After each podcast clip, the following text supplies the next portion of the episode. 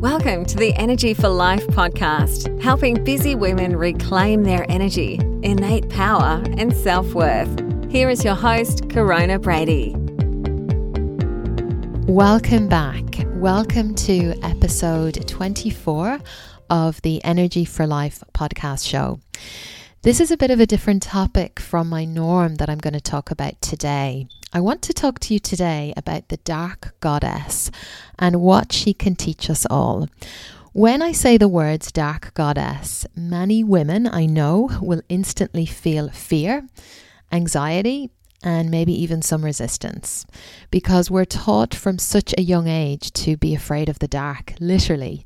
So we end up fearing our own darkness and we avoid it at all costs. Now, for a big portion of my life, I really struggled to fully feel my emotions. So instead, I pushed them away, I numbed them, I ignored them, and I suppressed them. What happens when we ignore something? Well, take a guess. It becomes bigger and greater, and we end up having outbursts at the smallest stuff. After spending years of suppressing and betraying myself, my deep wounds within turned into a breakdown, absolute burnout, exhaustion in my 20s, where I literally reached rock bottom. I was forced to stop and I was forced to be and I was forced to feel. Now, for many of us, we walk through our life just like I had done so until something serious, like maybe a physical illness, hits us. And this is normally a bit of a wake up call for us. And, you know, that illness can look like um, an autoimmune disease, chronic fatigue, adrenal fatigue, to name a few, and sometimes even more serious illnesses and diseases. Often the breakdown happens in the physical body first. So that's through the illness, through the disease, but actually underneath that lies layers and layers and layers of unprocessed emotions and disconnection and disassociation. This was a huge one for me. When life would get too difficult, I would literally check out. I would literally leave my physical body. And deep pain. And so they're all hiding there in the shadows and they're wanting to be felt, they're wanting to be processed. I'm sure that you can feel the waking up and the rising of the feminine, the women right now on our planet. In the age of Aquarius, which we are now in, the patriarchy, which is basically a system which is governed by men, by the masculine, or a system in which men hold the power, this is crumbling. It no longer works. We have to find a new way. So, how do we heal the wounded feminine? Well, we do this by reclaiming what's lost in our shadows and reclaiming our blood as women. This is what's really needed right now for our collective healing. The dark feminine she lives within all of us, regardless whether you're a woman or a man. She is awakening rapidly inside of women right now, though. So it's our darkness, it's our shadows that hold the key to our power, our rising, our rebirth, our transformation. You see, we can't have light without dark. It's within the dark that renewal and rebirth are possible. Darkness leads to healing. Darkness leads to a breakthrough. Darkness is just as essential as light. It's in the dark that all possibilities are available and all solutions are revealed. So, who exactly is this dark goddess? Many of us might be familiar with her via myths and true fairy tale, and she's often quite an evil character.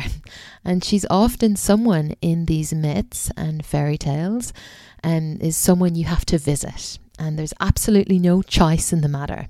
She has the answers, she holds the key. She's incredibly powerful and she holds the keys in her area, which is often known as the underworld. It's a dark, kind of shadowy, kind of scary place. Now, the dark goddess can also be known as Kali, Lilith, Hecate, Mary Magdalene, the Black Madonna, Persephone, and many others. The dark goddess is basically the destroyer. The feminine is not just all about love and light and nurturing mother energy. Yes, she's a creator and she's a sustainer, but she is also a destroyer, which means she has a very destroying energy, a life ending energy, a cutting off kind of energy, meaning she will cut away and she will destroy once the time is up on something. She serves a purpose. She's the one that decides when it's time. She will destroy it, she'll transform it, but the beauty is that she will give birth to something new. Now, many of us have taken a trip to the dark goddess, and we've done this unwillingly in our life, probably without even knowing or realizing.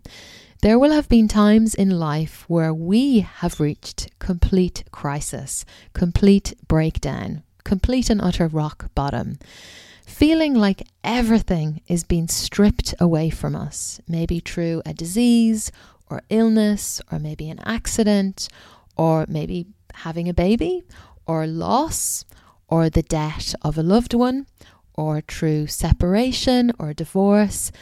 And it can be a really scary time. It can feel frightening and it can kind of feel like it's out of control.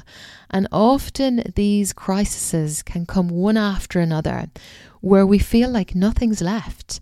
And from there, from that place, our journey begins where we set out to seek some answers. It's during that journey that we meet with the dark aspects of ourselves, the parts that we buried away, we kept hidden for a really long time. And in meeting that truth, we have an awakening and we begin to turn our life around. Now, as I said, the dark goddess, she is a transformational goddess. So, when something in your life has reached its purpose and it needs to be cut down, if it's not producing any good anymore, then it's time for that energy to go and she will cut that away. Otherwise, things become stagnant. And stagnancy, we know, is not part of creation. So the dark goddess will see what is no longer serving you and she will end that aspect. It's time for that to go now. But you see, this dark aspect has been denied where people have seen it as evil, they've seen it as bad, when really it's just the natural part of the cycles of nature. There's nothing bad about ending something that no longer serves a purpose. Ending something is just as crucial as beginning something new. Because the thing is, you cannot begin something new until you've actually cut away the old. Simple as that. Remember, everything in life has its time cycle. And yes, I'm not going to lie to you today and say that this time is really rosy. It's not. Um, it's a dark period when many things are cut away. It can be utterly painful and it can be a really hard time. But what happens after is this beautiful new opening and life that comes from releasing what's no longer serving us.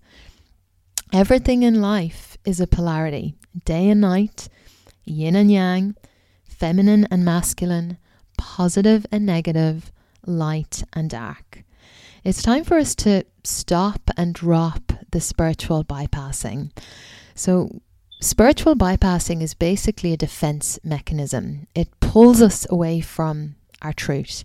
It disconnects us from our real feelings. We check out instead of checking in.